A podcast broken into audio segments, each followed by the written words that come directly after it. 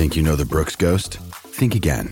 Introducing the all new, better than ever Ghost 16. Now with nitrogen infused cushioning for lightweight, supreme softness that feels good every step, every street, every single day. So go ahead, take your daily joyride in the all new nitrogen infused Ghost 16. It'll turn your everyday miles into everyday endorphins. Let's run there. Head to brooksrunning.com to learn more. When you need mealtime inspiration, it's worth shopping Kroger, where you'll find over 30,000 mouthwatering choices that excite your inner foodie. And no matter what tasty choice you make, you'll enjoy our everyday low prices, plus extra ways to save, like digital coupons worth over $600 each week. You can also save up to $1 off per gallon at the pump with fuel points. More savings and more inspiring flavors make shopping Kroger worth it every time. Kroger, fresh for everyone. Fuel restrictions apply.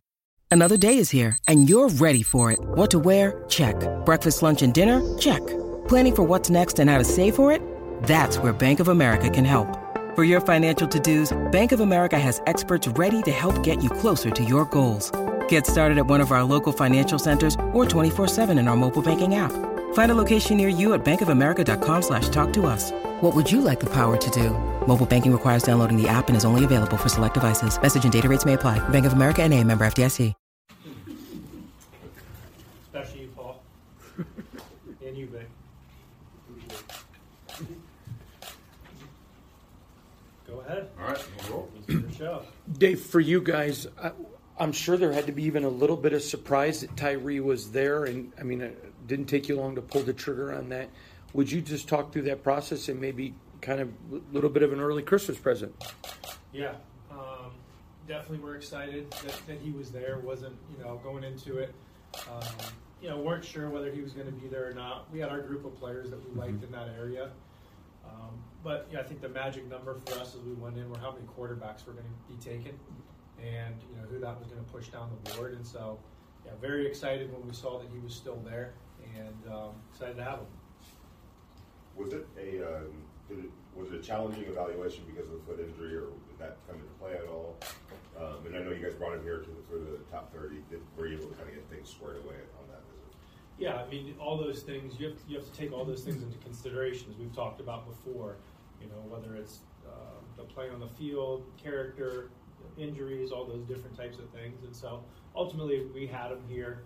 Uh, we felt comfortable um, with where he is medically and things of that nature. And so um, it made sense for us. It wasn't something that ultimately, if it was something that was going to keep us from doing it, obviously we wouldn't have done that. We have players that uh, aren't on the board for medical reasons, and uh, we go through a long process of the medical stuff. Our doctors, there's the combine, the combine rechecks. Then we did our own medical stuff when he was here, and you know, felt comfortable with it. Sounded like that visit made a big impact on him. So, so just beyond medically, what was it like having him in the building, and how did that impact you guys' uh, thoughts on him? Yeah, um, it definitely had a big impact when we when we were able to bring guys in for 30 visits. It's you know you have more of an unlimited time to be able to um, you know dig on the player, and so I'm not going to get into all the things that we do on 30 visits, but I would tell you that they're very thorough, and we have a very very strong understanding of where the player is. Uh, medically, personally, and I would say just from a football intelligence standpoint. So to be able to get him here and go through that process definitely um, made it a more comfortable situation for us. Yes, I'll, I'll, add to that as well. You know, we, we also have our area scouts put in a ton of work, you know, gathering information, you know, about him prior to, to him coming in. So you got, you know, Calvin Branch and Kyle Caballera and um, Matt Hand, Curtis Knox, and Ryan Gravel. Like those those guys spend a ton of time finding out and detailing the player before before they even come in for a 30 visit kind of open question for you both. Uh, you guys are pretty heavily, heavily invested in the edge rusher position already between you know Chandler Jones and Maxx Crosby being on the roster. What about Tyree Wilson in particular? You know, made you feel comfortable, you know, investing in that position even more? You know, you're yeah, more the merrier. Um, just his his ability to disrupt. I think like we've talked about it before. Like we want to be able to eventually develop over time here a, a front that's able to come in waves and you're able to keep guys fresh, and you'll be able to. I think, and I think that's important in this day and age too, because especially we have quarterbacks that run around. Like Herbert can move around, Russell Wilson moves around, um, Pat, Pat, he can he can move around in his in his own way, and so um, being able to have some guys that can pressure the quarterback, disrupt the pocket, and, and, and have more guys that can can do that in a um, in, in phases, if you will, I think is valuable. The other thing I would add is we, we thought that he was extremely versatile. Um, so this is a guy who played all across the front. So you can align up with, with Maxx and Chan, and this guy can still find a role um, to help us rush the quarterback. Um, you know, he's even seen dropping in some in some clips, so we were excited about that as well. This is a question for both of you guys. You talked about versatility. I seen him line up at the, as a six, uh, six technique, um, covering up the tight end. Can you just talk about that with his arm length and how that can help the defense on the second level? Yeah, I, I mean, I think that's you know, kind of what I mentioned earlier. You know, you get a guy, you know, that size, that length, who is able to, you know, set the edge, you know, in the run game, but also he shows some versatility to be able to drop with awareness.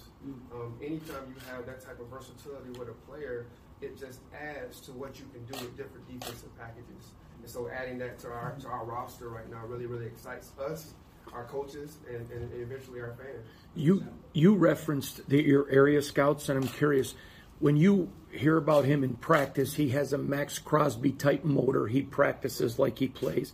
For you personally, when you hear that from your scouts, hey, he plays that position, practices like him. What did that mean to you personally? You know, when they come back and they tell me, first of all, they tell me, okay, we got this guy with extremely long arms, with an amazing body, um, who practices extremely hard day in and day out.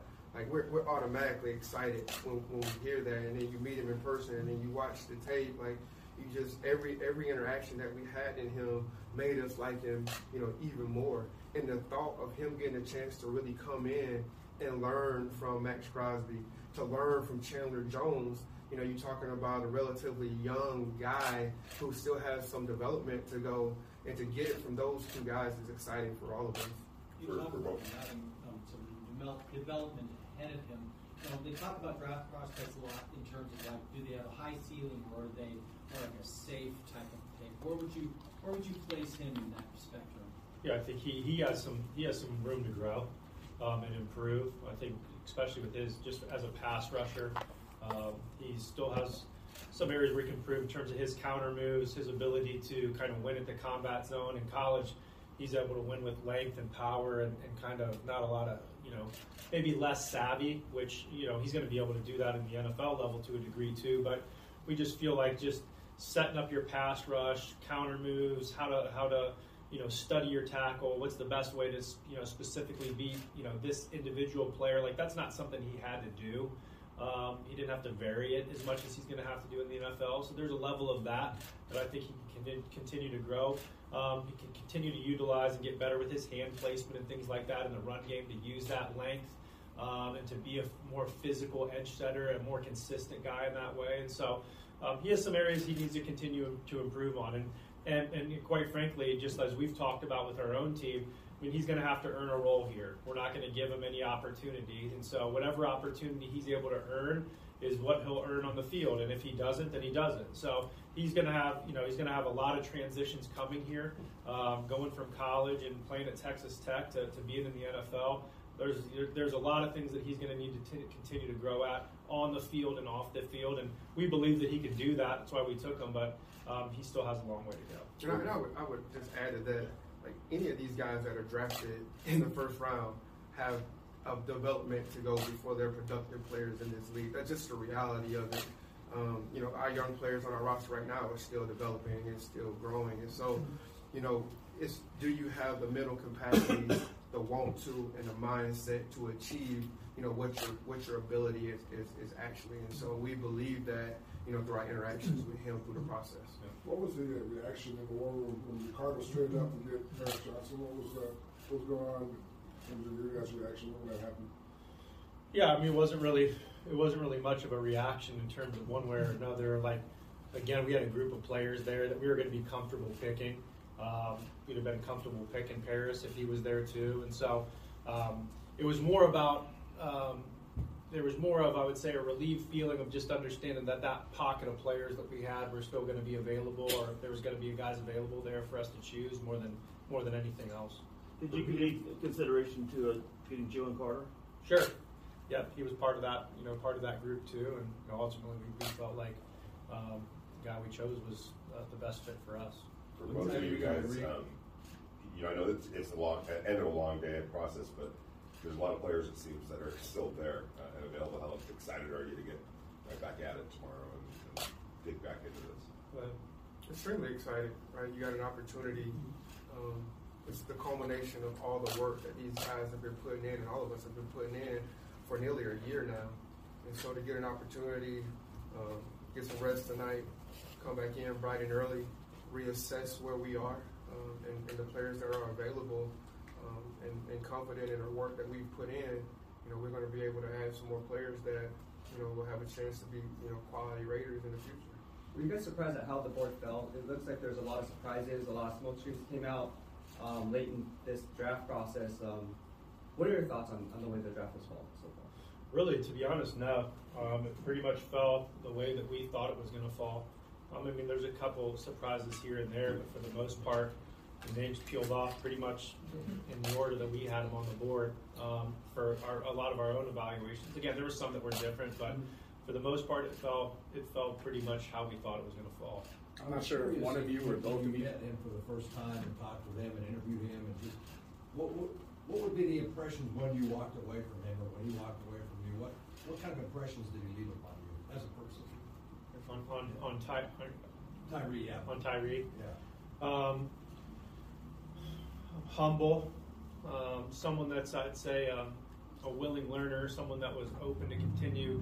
Talked about needing to get better. Talked about wanting to get better showed a passion for football. His size stands out. I mean, this is a big man, long arms, um, athletic build, and so um, you know physically that stood out. And, and, and those were the things that stood out him as a person, which are things that we want. We want guys that are have a growth mindset, guys that uh, have a high passion for football, and guys that you want to have. You want to select guys that have a drive to get better. Um, I think that's a really important thing, and that's a really important thing that we go that our area scouts dig on in the fall. Um, that we ask them to, to put a lot of time in is what is the football character of that player.